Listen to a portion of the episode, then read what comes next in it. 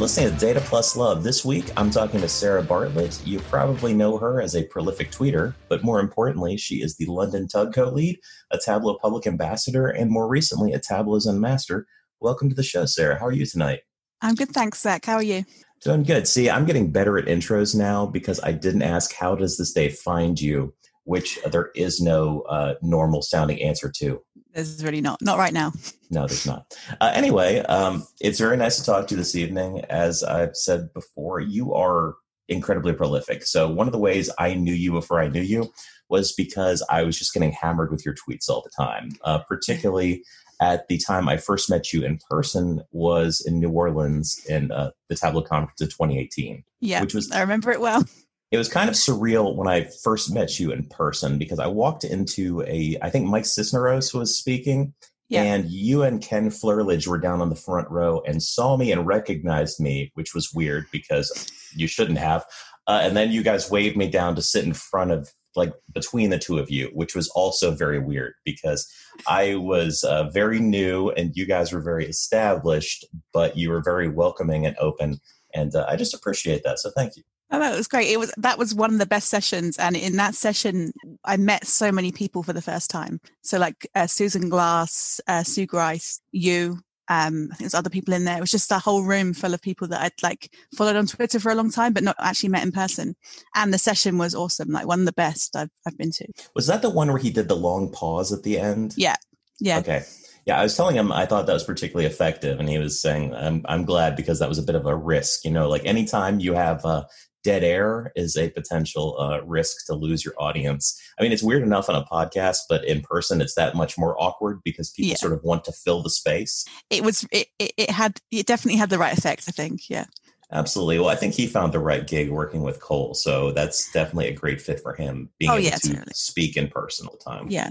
So, speaking of work, um, you have been up to quite a bit of stuff lately uh, with your public work, um, most specifically Iron Quest. So, Iron Quest is, if I were to sum it up, and I'm going to have you correct me when I'm done, Iron Quest is the Rocky training montage for uh, I, Iron, sorry, um, for Iron Viz. So yeah. this is the running up the stairs in Philadelphia uh, that will lead you to the stage in the Mandalay Bay. Yeah, I guess so. I, I, that's not so. That's not how I would describe it. Um, I the reason I started Iron Quest was because I thought, wouldn't it be good if you had a way of practicing for the feeders during the year, even if you have no intention of getting up on stage, right? Just practicing those kind of vises. Um, I, I thought there was that kind of a gap in the market for that. There absolutely is. My my my explanation was way cooler though. Oh yeah, yeah, yeah, definitely, definitely. But um, but no, that, Iron Quest has been insane. Like this month, it's every single day. There's like a sensational, if not if not two sensational visits. Um, and then the next day brings another one, and it's it's just like so hard just to keep on top of everything. It's people are really going for it. So what what really inspired you to do that? I mean, have you enjoyed in the past doing Iron Viz feeders, or is I mean, there seems to be a particular kind of Viz that is like an Iron Viz feeder Viz, and it seems like this is definitely the market in terms of the public uh, for those. Um, has that always been a draw to you personally, or what made you want to do Iron Quest? So obviously, I was in Iron Viz Europe um, so that was a big driver for that. But when when I entered IronViz Europe, uh, so IronViz Europe works slightly differently, where they pick the top three um, feeders uh, like winners, and they get on stages. You don't have three separate feeders like you do for global. But when I did that, um, that was my first ever IronViz entry, um, and it ended up with me on stage, which I completely didn't expect at all when I entered. Um, and then the rest of that year, I didn't enter any more Iron Vizes. I mean, I was Iron Vized out, right? Um, so I sat back, watched the feeders, and, and, it was great. There's always a buzz around the, um, the feeders, you know, as they're coming in, all, all, the Vizes are coming in. And then I did um, Fanalytics at conference that year in New Orleans and I was with Simon Beaumont, a few other people on the table, and we were talking about Iron IronViz. And it was after that session I thought, you know, wouldn't it be really good if there's a way to, for people to practice? Because there was a lot of sentiment at the time around, oh, like I, I'd never get, I'm never going to win, so why should I enter? Or my skills aren't good enough um, for entering Iron IronViz, therefore I'm not going to enter. Uh, and at the same time, obviously there's projects like Makeover Monday that, that I love and that are very dear to my heart. But when you do Makeover Monday, um, everyone has like the same, like everyone's visualizing the same data set and you get a lot of the things that look the same. So, which is great and that people are learning. But I thought, wouldn't it be good if there's some kind of variety and something that people can actually use where they have to source their own data as well? Because that's one major difference with uh, IronViz or IronViz feeders, you actually have to source your own data, whereas you're kind of spoiled with Makeover Monday because it's provided for you. So I thought if I could provide something where people get to practice that skill and also practice building like longer visits or more complex visits than they would for Makeover Monday, I thought there might be a platform for that. I think there's definitely a lot of value to that because Makeover Monday, I I, I, hesitate to say this because I don't want Andy or Eva or Charlie to feel like I'm I'm slinging anything towards it. Makeover Monday was uh, definitely so important to my development, mm-hmm. but I mm-hmm. think there's almost a certain point where a lot of like more mature analysts need to move past Makeover Monday. Where Makeover Monday is a great exercise. The idea is to sort of build some of those muscles to be able to crank out a quick viz that does a good, you know, um, surface analysis of something. Mm-hmm. But you know, sometimes you see people, it's like you definitely did four hours on this makeover Monday. Like the yeah. idea is to crank something out quickly, which definitely shows up in your work product at work. Like when you're under the gun, you have to perform something quickly. Those makeover Monday muscles kick in. But the uh, iron, the iron viz muscles, like the deep, robust analysis, which is showing, you know, the high levels of detail, uh, digging down to the granularity, showing filters and all the advanced features like there definitely needed to be an arena for that as well. Um, and I think you're very perceptive in noticing that and creating an opportunity for that. Um, what what was it like to kick this off? Like, did you do this all on your own? Did you partner with anyone else, or how did you do it? Um, so it, I mean, effectively, it's all on my own. So at, when I had this crazy idea that I just described, I, I thought, you know, this is crazy. It's not going to work. So I ran it past uh, Eva actually. So I was a bit worried. I didn't want to tread on Makeover Monday's toes because, especially with the feedback element that's that's part of IronQuest. Uh, so we had a call, and I was like, you know, I'm, i want to do this thing. Like, first of all, can you tell me if it sounds like really stupid? And and second of all, um, I hope you realize I'm not looking to like take over from Makeover Monday. Makeover Monday will still remain, and this is something completely different. And she was like, "Yeah, no, it sounds great. Like you go, go ahead." Um, so yeah, so I set it up all on my own, but as you know, uh, every month I have a co-host, so that takes off some of the strain on the feedback. So the co-hosts primarily, primary, prime, primal role is to just help me with the feedback on the so we do a feedback call every month uh, and we have this great conversation. It lasts typically around one and a half to two hours where we go a few through and review all of the visits that have been entered and where people have selected that they actually want feedback. And so we tend to have this great conversation. And that through doing that, I've teamed up with so many different people um, from the community. So that's that's been really nice. But all of the admin and everything is it's just me. So, yeah. That's really cool. I, I definitely appreciate sort of not asking permission, but sort of checking in with other people. Before I started this podcast, I talked with Emily Kund some about hey, I'm interested in doing something. I'm thinking about doing this. I want you to know I have no intention of stepping on your toes. This isn't this isn't competition for you. This is just a different venue. And I think you know what you've done with Iron Quest is markedly different from Makeover Monday, and what I'm doing with this is markedly different from you know Tableau Wannabe, for example. Yeah. Um, you have several people like Kate Schaub and Kevin Flerlage that I think have done every single uh, Iron Quest so far. How many? I mean, do you know of any others that are doing that, or it's they're like super fans, right? Yeah. So Kevin hasn't. So correction, he has not completed all. Um, he's. I think he's a couple of behind. Uh, there was a couple of months he didn't participate, but yeah, Kate definitely has. Mira, I think she has as well. Or she might be missing one. Um, Frederick Ferry has done quite a few as well. Um, so yeah, they're the they're the core kind of uh, people, and then we've got people like Michelle Freeman. Uh, she tends to enter every month. Um, there's a lot. There's a, there's a lot of people. That's that's spectacular. Um, and congratulations on all the just all the excellent viz that are coming out attached to your brilliant project. So thank you for giving a uh, a gym where people can work out and uh, develop those iron viz muscles. thank you. I merely provide the platform and the idea. It's everyone else's work that goes into it. I, I sometimes, I mean, I rarely actually enter myself because I end up getting bogged down with other things. Um, but it's just great. I, I mean, I love the creativity that everyone brings and the way that they take the topic and just make it their own, especially this month where we're looking at quantified self and people visualizing data about their own lives. It's really nice to see. So, you are a London Tug co lead, which is one of the biggest tugs that I'm aware of. I am a Memphis Tug co lead, which is one of the smallest tugs I'm aware of outside of Kate Schaub, which is the sole member of the Big Sky Tug. Um, what's it like um, being a leader of such a large tug? Uh, how are you organized? And sort of what does a mature tug bring to the table that sort of a new tug doesn't? Yeah. So, I mean, I've been a, a leader of that tug for coming up to what will be four years this year, I think. Um, so there's there's five of us that run it. So like, you may think that's a lot, but there's a lot of work that goes into it behind the scenes. So we've got Paul Chapman, um, Laura Sanford, Pablo Gomez, and David Perez and myself. So no one we've ever heard of. No, just some. No, but no yeah, some random. Yeah, yeah. Nobody's. Um, and I mean, we've changed a few times over, over the years. So Paul Benood was involved before.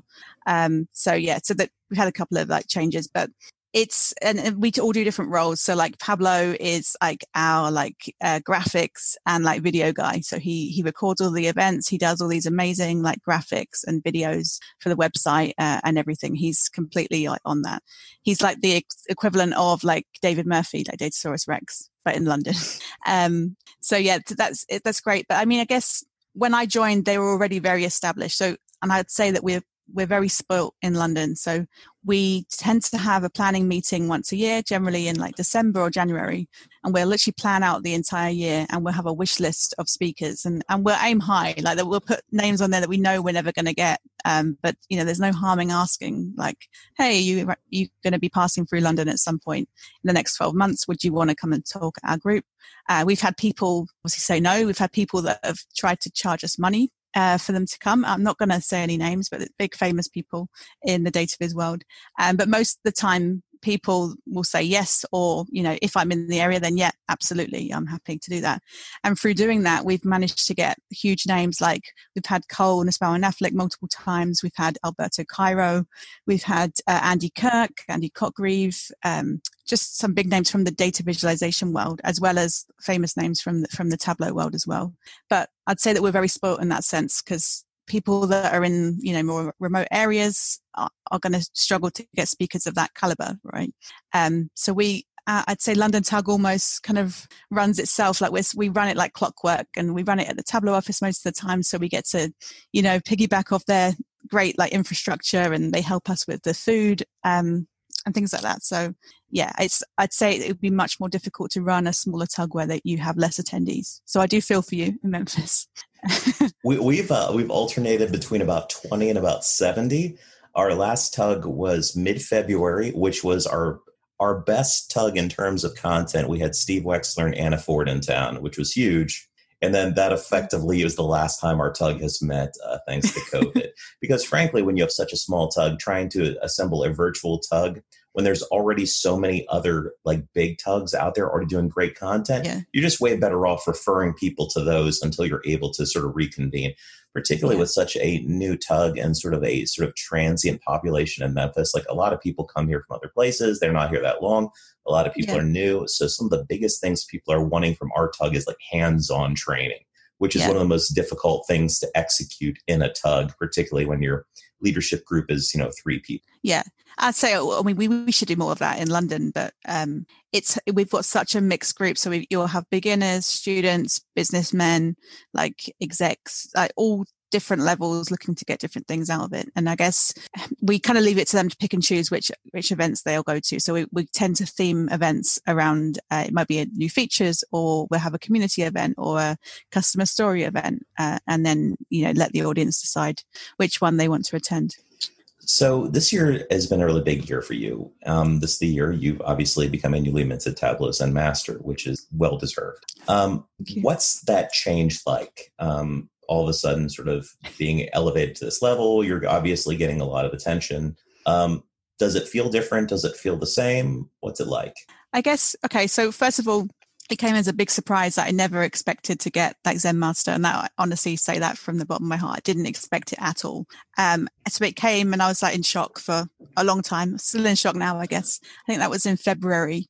Um, and then COVID hit, right? So it's been a, a very strange time. So I guess the the big celebration of of like the community and Zen masters and ambassadors happens at conference, and there's not really going to be a conference this year. So that's obviously you know put a spanner in the works for that as well. And it, that's kind of the time that you celebrate getting that title. And so it's it's very strange, I think, to to be in that situation at this time. But in terms of changing anything, I guess nothing's really changed in in, uh, in that sense. i am trying to speak at more events, so I've I've kind of put myself out there to say, look, I want to speak at tugs, and the situation right now is ideal for that because it means I don't have to travel, but I can speak at all these tugs regardless of where they are in the world. So, I mean, I've spoken at Delhi Tug, I've spoken at Netherlands Tug this week, I've got Norway Tug next week, um, and then I've got a few other ones lined up as well. So I'm kind of like touring the world from my desk um, and speaking at different user groups, which is fantastic. And, you know, I love to spread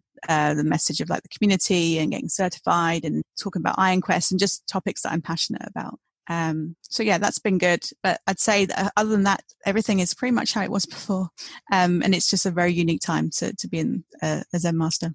You're such a social butterfly. So like this opportunity to speak in so many different places to so many different groups is just like such a perfect opportunity for you. Um, so that's that's amazing. I mean, it is a bummer that the conference is not happening physically this year. That it's definitely going to be different, and everyone's sort of trying to brace themselves for whatever that means at this point. Yeah. Um, it was sort of inevitable because between the fact that there's fears about COVID still being an issue, then obviously, but on top of that, the fact that most employers have taken some sort of financial hit and are much less likely to finance people's conference travels. Yeah. Um, which is obviously also a big detriment to the conference. It's much harder to expect such a large crowd if you know you're counting on people mostly paying out of pocket. Yeah. Um, are you enjoying your secret Tableau Zen Master tattoo, and are you afraid of having to take it off with a cheese grater next year if you don't return? yeah, no, I, I, I'm. I mean, whatever happens, happens. You know, I can. Obviously, I've got this title now. It's a huge honor, and you know, I want to. I want to serve it well. So I want to do is absolutely everything I can uh, while I have that title to kind of maximize it. So that's why you'll see me getting involved in in so many different things. You know, I really want to try my best. I've got this far, um, and I want to give back to the community as best as I can for helping me get that recognition. So yeah but i do not I have the do. tattoo yet i don't even have a rock uh because the rock the whole that whole thing like went out the window with uh with covid as well so we we need stuff that is non-permeable that covid doesn't attach to and we need for british tattoo parlors to reopen immediately because she's only got like nine months left to have this tattoo potentially guys this is important I don't um, even have any swag. I have nothing. Like nothing. Nothing no official. No.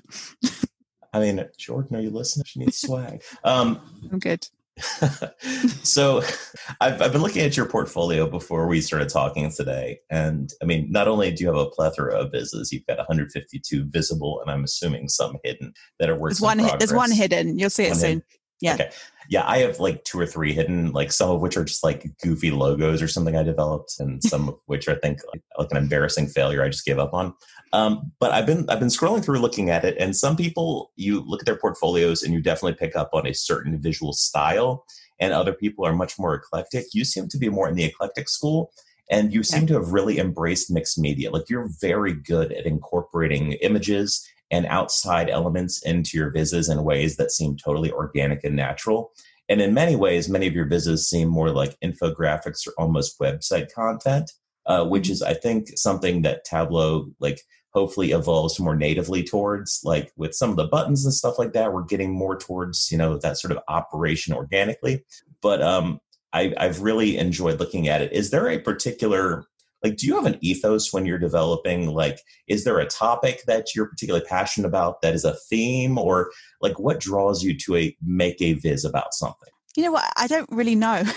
so you're right. I don't have a style. I wish I did. I'm envious of anybody that's got a, a, unique style. Like someone like Mira, like you can look at her vises and you know that that's a Mira viz. I would love to have a, a style like that. And I, I don't. I'm all, all, over the place. Like every viz is different. I approach every viz differently as well. Um, it, sometimes I know exactly what I want to do without even like working with the data set much. Other times I'll work with it for ages and not come up with anything. Um, I'd say, you know, um, there's not i don't I, don't like sports visits. I, I, don't like working with sports data. I'll tell you that now. You won't find many sports visits on my profile. There's a few, but not many. Um, I don't get it. I don't. I don't like looking at like base, baseball data or basketball data. Um, but I think just things, topics about the world interest me. Uh, music is something that interests me as well. Anything that's economics related, because I've come from a, an economics background, so I've got a degree in economics. Uh, so that interests me. But yeah, just uh, things like Viz for social good is something that I enjoy. Uh, so like, you know, visualizations that look at like doing good in the world, things like that. I appreciate that. I see that you have a whole lot of um, public exercises from the Makeover Mondays, the Workout Wednesdays, yeah. which honestly, I love the entire Workout Wednesday crew. Like Workout Wednesday, and I'm saying this as someone that had one of their visits featured as a Workout Wednesday. So I feel really terrible saying this. Workout Wednesday is like the last thing I ever want to do because that's what every day at work feels like. It's like, here's an insurmountable technical problem. Now have it done by three o'clock. And it's like, yeah, that's what see, Workout Wednesday feels like. And I think a certain personality is drawn to that. But to yeah. me, I'm like, oh God, not more. I, I, haven't actually done many workout Wednesdays. I've done more than you'll see on my profile. I don't always publish them, but they stress me out sometimes. like there was, I think it was in Berlin last year. I sat next to Andy Kriebel, and we were both participating in Workout Wednesday. So it was Anne Jackson was there, and, and Lorna. They were both leading it. And uh, halfway through, I just slammed my laptop down and walked out because I'm like, I'm not doing this. And Andy thought it was hilarious, um, but. and there was no way I was obviously going to ask him for help, you know. Um, so yeah, I, I not I, I love I love the the ethos of it, and I, I I refer people to it, and I, if they are if they're featuring something that you know maybe they're covering a new feature uh, in Tableau, which they're great at, then I'll then I'll have, take a look because it's a really good way of you know having that pre-made exercise ready for you to learn from. Uh, and people like Sean Miller and, and obviously Lorna and all the leaders, they put up um, solution videos which are really really helpful uh, to kind of figure out how to get to them. But um, I don't do it every week, I must say. I'd say ninety percent of my profile is Makeover Monday that was how I got started. Definitely, like I'm seeing a lot of those in there. The Steph Currys, the rat sightings, the uh, the Chicago Blackhawks viz, which is Bangle. You and I both took on the NHL uh, Makeover Monday. I mean, it's the most obvious yeah. thing. It's like a team that went from like least popular in terms of attendance the most you know? Yeah i remember looking at that and thinking obviously i had no idea like who they were and but the data was really interesting so i did a lot of research and that's what i tend to do. I, I enjoy that part i'd say most is actually doing the research behind any visualization that i build. So i know a viz that you were passionate about and i know this because you've tweeted about him multiple times outside of references to the viz. Tell me about your stormzy viz. So stormzy is a rapper from the uk i believe Yep. And I'm saying that uh, having misspelled his name three different times as we were typing up the show notes today. It's been a long day, guys. I've done this right after work. But um, tell me about this Viz, where it came from, and how much you love Stormzy. So I don't love Stormzy that much, um, but Stormzy was an avenue for something. So I really wanted to do a Viz over Christmas and to, to keep me busy over the Christmas period. Uh, and I wanted to do a Viz on grime music. So grime is kind of like I guess the, the best way of putting it is the the UK equivalent of like hip hop, right? But we we have hip hop, but we also have grime, and it's kind of it's rawer, it's um just different. Americans don't get it. You can watch lots of videos on YouTube of Americans watching grime artists, and they're just like, "What is this? Uh, this is terrible." And so I guess Stormzy comes from from that like background. Like he's probably more mainstream now, but essentially he he's a, a a grime artist like, at heart. And I thought, wouldn't it be good to to do a viz on grime and the history of grime? Now I realized that was going to be too difficult, so I picked Stormzy. I can't really remember why, um, but I think I yeah I was listening. He had a new album out at the time. I thought let me pick Stormzy. He's won lots of awards. He's done lots of stuff, and I just picked different things that I could measure. So like I looked at his um, performance of his songs and his uh, albums in the charts and just different stories around that because Stormzy's quite famous for doing these political kind of um, live performances, maybe at the Brit Awards or Glastonbury. Um, he's, I'm not going to swear, but he's like got songs where he talks about Boris Johnson and he makes his feelings towards Boris Johnson very clear and gets the crowd to sing along, um, and things like that. He, he did the, um, the walk on music for, um, one of the famous boxers. If you scroll, you're looking at the viz now. Joshua White, uh, yeah, Anthony Joshua and and uh, Dillian Whyte, I think it was. They had a famous boxing match, and he played one of his songs at the beginning, and that was kind of where he became quite famous as a result of that. He's also a huge YouTube star, so I thought these are all really good things I could actually measure. Um, and that's how this viz came about. So, yeah. One of the things I really love about this viz is your alignment is just like impeccable. so, uh, in terms of like good design sense, you're very good at just like including so much white space to allow your information to breathe, so it's not overwhelming. I mean, this is a long form viz. It's it's there's a bit of scrolly telling here. It's not excessive, but you know, it's you're yeah. scrolling down the page and you feel like you're navigating a website, but at the same time, like you've spaced everything out nicely things are aligned in a way where you're not it doesn't feel like a dozen elements it feels like less because they're concentrated and connected mentally in your head. And your use of color is very sort of deliberate um, you don't go overboard with it and it's just like this is an excellent viz for people to look at if they're wanting to tell a long form story about i mean this case an individual but you could just choose a topic and break down the details in a fashion like this and this is like a master's class in how to do that yeah there's a funny story behind this viz so i, I was getting feedback from hesham so hesham from Iron Viz fame, uh, and um, he gave me a real hard time. Like I would send the viz to him, and he'd just slate it. Like you need to change this. Your alignment's off. This looks terrible. And then I'd go back to the drawing board, do it again. Okay, Hesham, there you go. Like, what do you think now? And back to square one again. Um, so I guess I could credit him for it for the precision on the design. I've I've been there because um, there most visits like people give you slight nudges like some people are my i did a back to the future timeline viz which is this weird unorthodox timeline and i was like i was getting the most wild reactions in one direction or another on that. Like um, i sent it to steve wexler expecting him to be like this is not a good chart. It's like it pretty much works. And i'm like okay wow. And then i sent it to another friend who's more much more of a design friend. And he's like everything you're doing here is wrong. Don't do this. And I do remember the debate about that because you had a weird timeline, right? It didn't run in like like a continuous pattern. Right, and it's like because Marty is aging, but he's also traveling in time. So where he is in time doesn't correspond to his age because he's older every second in time of the movie. So he's progressing yeah. right. But then he's moving up or down depending on where he is in the like timeline of everyone else. And uh, I'd seen other visits where people had tried to express the timeline of Back to the Future and ultimately ends up being like a zigzag down the page. I'm like, that kind of makes sense. I'd like to try my own unorthodox take on this. And this is what I came up with. I mean, it may or may not work, but I mean, ultimately, the orange color I chose, I chose this like orangey red color for the background that ended up being the singular biggest polarizing thing like for people like people either loved it or hated it yeah i mean it's fascinating like sometimes you just have to do a viz that's going to like irritate people i didn't mean to but it was fun yeah and with this one, I put this out full well knowing that nobody knew who Stormzy was. And as a result of that, some people were like, yeah, you know, I really love his music. I was listening to it all the time. Uh, and I was desperate for him to retweet it because at the time he was like really prolific on Twitter. So I kept like nudging him uh, he never did, but I actually met him like around that time as well. I went to one of his concerts and I managed to get my husband to like grab him. So we got a selfie. Uh, but I didn't mention the viz. I, I, didn't have the courage. So there you go. Oh, come on. so another one of your vizzes that I particularly like um, is the being the green sea turtle viz. Mm-hmm. And one of the things is you use the plum pudding chart on this, which I found was interesting. Yeah. So this is, is a collaboration before you with Kevin. Ah, okay. So that explains yeah. that because Kevin yeah. and Lindsay, the, the plum pudding chart made famous in the tableau community by Kevin and Lindsay's Cheetah Viz. Yeah. Um, but yeah, so this, what was the story behind this? Yeah. So this came after the Cheetah Viz, so not long after. Um, so we wanted to look.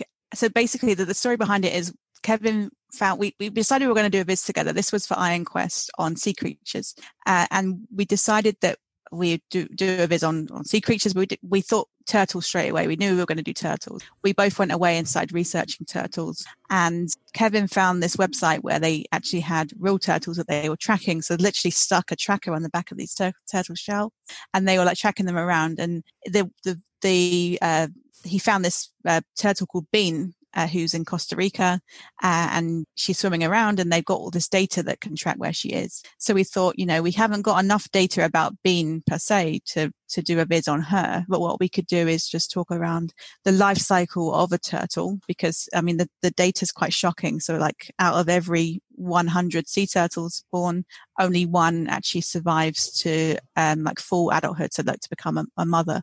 Uh, so, and Bean is female, so we thought that would be quite a, a, quite a compelling story to tell. So, the plum pudding served as at every stage of their life, you could see the number of sea turtles that were surviving, and then it goes down to one at the end. It's highly effective. The repetition of the plum pudding serves as like a small multiple mixed in with your sort of narrative paragraphs leading down the page. And there's very clever use of photographs pinned in as if almost as if this is like a kid's science fair project. Like yeah. that's what I thought of when I was looking at it. Yeah. And do you know, you want to know a, a, funny story behind this as well? So, like, we published the Viz, and we we we planned to, for it to go out on a specific day. Like, we just picked a day. You know, it wasn't you know targeted for anything. And it turned out that day was like sea turtle world conservatory day. Like it was it we couldn't have timed it better. We we just happened to find the hashtag and i was like oh wow this is insane. So we like we retweeted it again with the hashtag and actually contacted the the charity you see at the bottom of the viz and said to them like you know we've done this visualization you know would you mind uh, i think they might have seen it on twitter but we said would you mind like promoting it or like tweeting it? And they said yeah sure.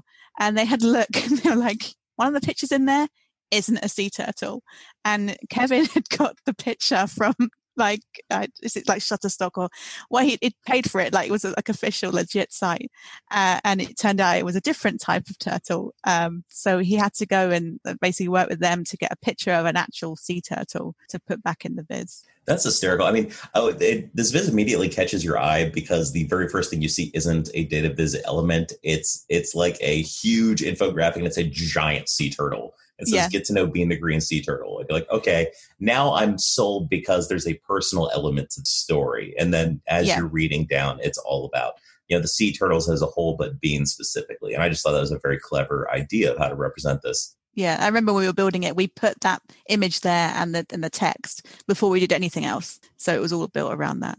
And it's a great topic because as I talked about with Kate Schaub, like nobody's anti sea turtle. And if you are, tweet anti sea turtle uh, so we know who you are and correctly ostracize you. Exactly. So on top of that, um, the on, the other viz that I sort of picked out of yours that I particularly liked is your pinned viz on your profile, which is your European cities on a bus, which yep.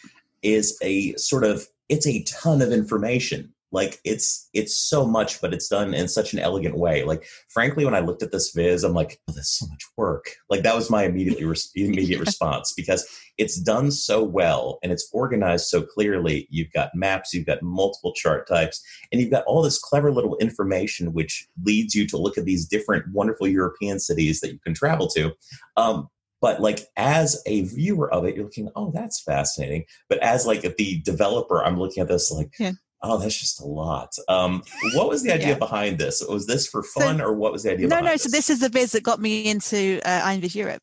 Right. So this oh, is amazing. feeder. Okay. Yeah. So I always tell the story about this when I'm talking about Iron Quest. So basically, uh, the feeder was announced. It was um, European cities. Now I knew straight away I didn't want to do a viz on like London or Berlin or any obvious kind of cities. I wanted to do something on some more obscure cities that people may have not have heard of so I didn't really know where to, to go with that. Like I thought, could I focus in on one or, or what? So I was like Googling and I was Googling so many things for like weeks, like probably like three weeks, just Googling European cities and just trying to see what I could find. And I eventually found this website called the priceoftravel.com, I think it was. And it, it was aimed at backpackers and it had the, the 59 like cheapest places you can travel to, or well, basically not cheapest, it was in order, but 59 places you can travel to on a budget in Europe and ranging from cheapest to most expensive. Um, I thought this would be really great, but the website was was horrendous. It was really old fashioned. The data wasn't in a very friendly manner. So I actually messaged Lorna Eden or Lorna Brown. She got married uh, and just said, you know, Lorna, like, can you help me like Alteryx this or something to scrape the data? Um, and within like 10 minutes, she'd done it. Like she sent me like a nice Excel file with all the data that I wanted. Uh, so then I used that. So I ended up just picking the top five and I use that to, to drive all the information you, well, most of the information you hit in the viz. Uh, and then I started building it out. So I built the, that the Kiev panel first, at the top city, and it took me ages. and then I realized, you know, I'm going to have to do this for like five other or four other cities. It's going to take me forever. And I, I just stuck with it and, and did it. But it, it was painful because this Viz is just a load of um, images from PowerPoint. So all the text is in PowerPoint. I did the maps in Mapbox. So that's not uh, they're actually live, I think, uh, in in Mapbox, but everything else is just images and text put in as images. So it took forever. Um, I would not advise trying to build anything like this. Uh, at least, at least my instincts were correct on this then, because if you're going to say no, that's way that's way easy, I would have been like, oh yeah. man, I'm I'm not where I thought I was. But like looking at this, I'm like she did a whole lot of graphic design on this. That's painful. Yeah. But it paid yeah, off in a huge after, way. It did, and I, you know, I just did it for fun. In the end, I thought, you know, uh, and it was just that, you know, after doing that Kiev, I remember having the viz, just having that first like city, and uh, I was like, you know, I've, I've set myself up here. Um, I think I might at one point have thought I was going to do 59. I didn't quite know how that was going to fit on a page, um, but yeah, I quickly slimmed that down to five. And and you chose the perfect amount. You chose a representative amount um, that you were able to do very well, rather than doing a lot that you were too burned out on to do at a level of quality. Yeah. But I'd say when I put this viz out, everyone was like, oh, you know, I just want to travel now. Like it's really given me that, that, you know, that bug. That's how you know it worked. Anyway, we're getting towards the end of our time today. I've had so much fun talking with you. This has been the perfect thing for me after work today, and hopefully a decent thing to put you to sleep uh, tonight since we're five hours removed from each other. Um, is there anything you would like to shout out today? Anything you'd like to promote um, before we go? Um, I'd just like to you know shout out to everyone in the community. Thanks, thank you for everyone for like getting behind Iron Quest because it wouldn't exist uh, if no one had participated in the first place. And it's just you know, it, the participation has just gone crazy uh, recently. I think this month will probably be our most popular month yet. So it's just really great to see people like enjoying it and having fun and improving their skills. So uh, that's really the only thing I want to do is just say thank you to everybody for all of their support. And thank you, Zach, for inviting me on today. I really appreciate it because I do remember back in January, you said you were never going to have me on because it broke all of your rules. I think I think were your words. I break all the rules now, Sarah. There are no yeah. rules. We're in COVID. Rules are out the window, right? well, thank you for coming. Let's do this again soon. Yeah, sure. Thank you.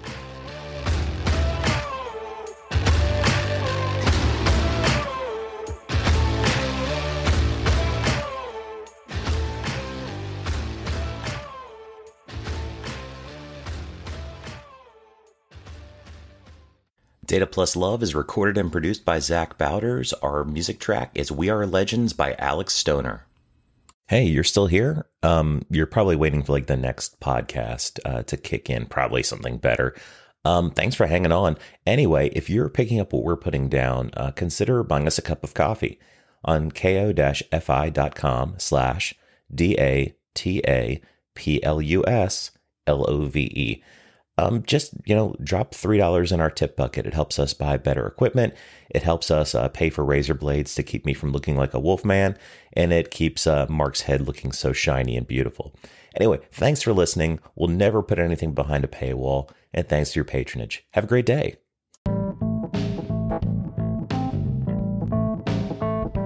Hey, thanks for sticking around to the end. I really appreciate you listening to the Data Plus Love podcast. If you'd like to see more about what we're up to with the show, go to anchor.fm slash data plus love. Just spell it out, not a literal plus sign. Here you'll be able to see our library of episodes as well as interact with them either through polls or comments or leave a voicemail message that I'll put on an episode. You can interact with me personally by joining me on Twitter. I'm at Zach Bowders, not hard to hunt down. And if you like what you're hearing, consider leaving a tip for us or signing up for a small monthly donation at our ko-fi.com slash data plus love. Buying a cup of coffee for the show is just $3, and you could get more if you choose, or sign up to give that $3 or more monthly. Either way, I really appreciate it. Lastly, if you'd like to see more of my public data viz work, check me out on Tableau Public. So go to public.tableau.com and search for Zach Bowders. I'm the only one. You won't have trouble finding me. I promise. So thanks again for hanging on to the end of the show. I really appreciate all of your listens. And until next time, this has been Zach Bowders for the Data Plus Love Network.